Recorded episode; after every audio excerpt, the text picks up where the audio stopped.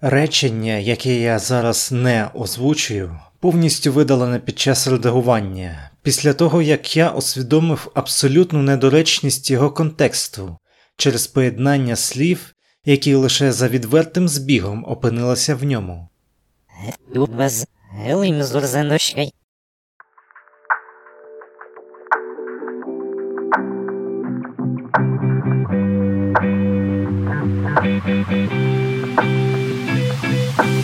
Дванадцятий випуск присвячений нехудожній літературі про українське і кримське.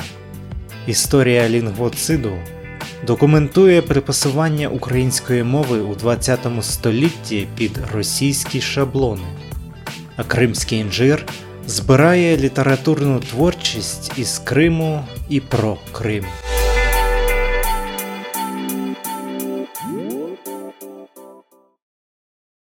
Розділ перший Лариса Масенко Українська мова у 20 сторіччі. Історія лінгвоциду. Увага! Думка художнього героя може не збігатися з думкою автора подкасту. Дякую, пане голово, за таке щедре вступне слово. Я спробую не затримувати дискусію. Маю лише коротку доповідь. У липні 25-го Раднарком УСРР постановив розробити правила правопису української мови. Перед нашою комісією постало завдання залучити широкі кола наукових і літературних сил. І, опираючись передовсім на найголовніші правила українського правопису Всеукраїнської академії наук від 21-го року, створити синтезу основних народних діалектів, таким чином вишукавши сучасний стан універсальної літературної мови. Ми покладали на цей проєкт колосальні надії, однак перешкоди до мети були вагомішими. У 27-му нарком освіти Шумський був змінений на скрипника. Отже, у народі правопис 29-го року отримав назву Скрипниківка. Найконфліктнішими виявилися ті її норми, де існує розбіжність між Галицькою традицією письма і наддніпрянською. Ні комісія, ні її президія не досягли консенсусу щодо вживання таких слів, як клас або ж кляса. Рішення залишити обидва варіанти аж ніяк не могло бути компромісним, оскільки не влаштовувало ні тих, ні цих. Та це все не мало ані найменшого значення. Усі здобутки зведено ні на що, адже визнано націоналістичними. Доля більшості членів комісії звична, а решти розстріли, посмертна реабілітація.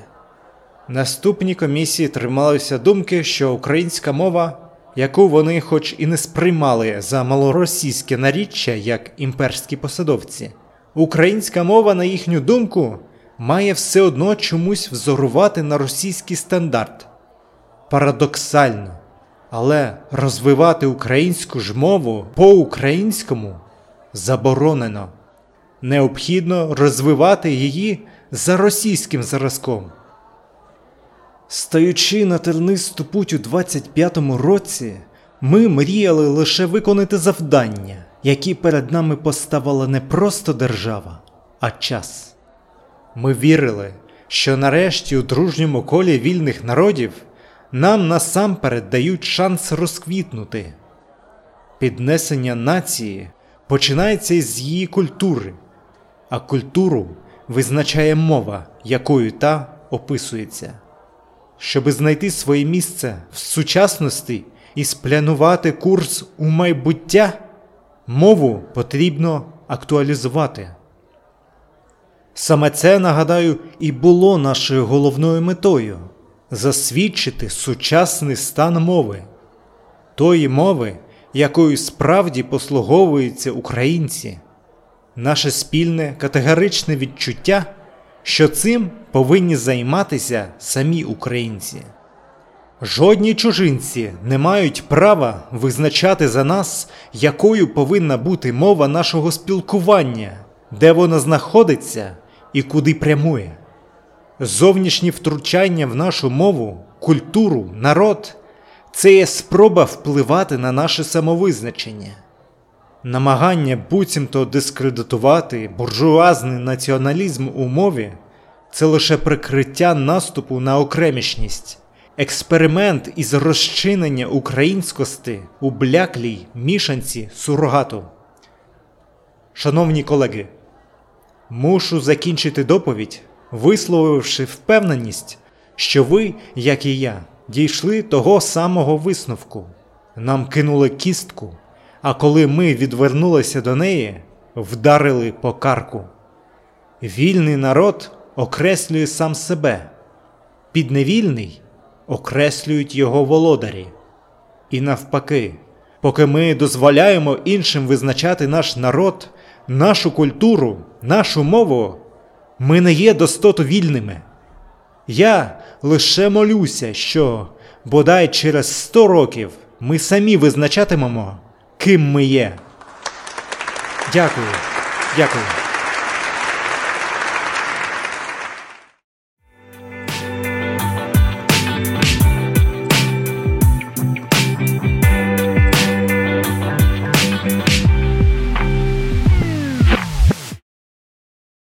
Розділ 2. Серія Кримський інжир. Написано до і після презентації четвертої антології Кримський інжир Куреш. На контрасті з грандіозними патосними гаслами на зразок, коли ми переможемо, Крим повернеться до рідної сім'ї. Я мрію про визволення півострова щонайменше для того, щоби поїхати в Старий Крим і попросити в літературно-художньому музеї міста прочитати казки народів Африки 39-го року видання, тому що я втратив надію знайти їх деінде. Це дуже маленьке бажання, ба більше занадто практичне, а тому навіть сірувате, тьмяне. Але я переконаний, що для багатьох саме такі важать найбільше спогад, смак, окрема думка, не гучні декларації і бучні демонстрації, а затоплений комашнею берег, який ви прийшли вперше роздивитися ввечері після приїзду, чи самотній ялівець, який ви проходили щоденно. І не зважали на нього аж до єдиної згадки кілька років після вимушеного переселення. Для українців Відібраний Крим це як відтята стопа. Тому я навіть не уявляю, як переживають анексію самі кримці. Пара тисяч сторінок, розділених на чотири антології, є лише вершиною айсберга, котрий дає вгледіти десятки маленьких бажань, але не дозволяє осягнути сукупний смуток, що лишається під поверхнею, захований у серцях тих хто постраждав найбільше за ці 10 років чи кількасот років. Так склалося, що в материкової України і півострівного Криму спільний виклик, і було б дуже легко, перебуваючи по цей бік перешийку, казати, що мешканці Криму мусять неодмінно подолати його тільки пліч опліч із нами. Проте це звучить як тиск як примус, а його, якщо ви слухали попередні мої випуски, я просто не вважаю дієвим способом. І я вже не кажу, що це нечесно. Гаразд, я ж це буквально і сказав. Ось чому.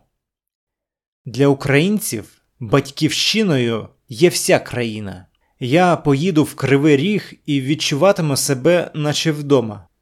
Для вагомої частки кримців Зокрема, для кримських татар дім це в першу чергу Крим.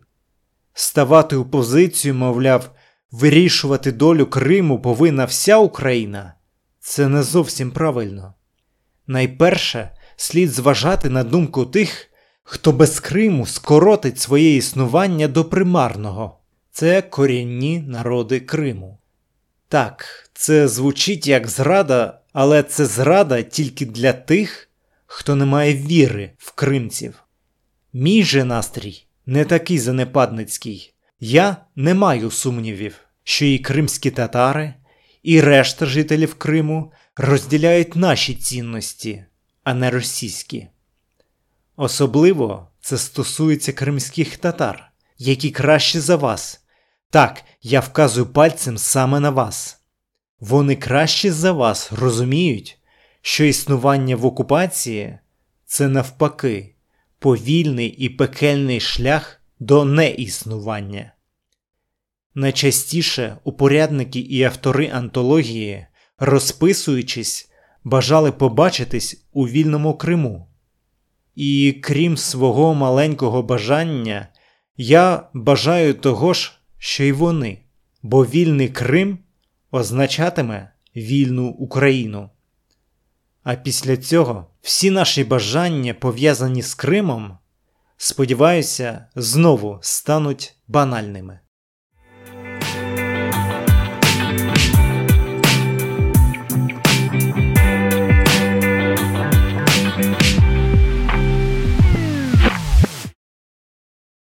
Маю надію, ви не плакали, тому що коли я слухав Аліма Алієва, Анастасію Левкову, Ахтема Сеїта Блаєва, Рефата Чубарова, авторів, це було все одно, що підставляти серце під ніж.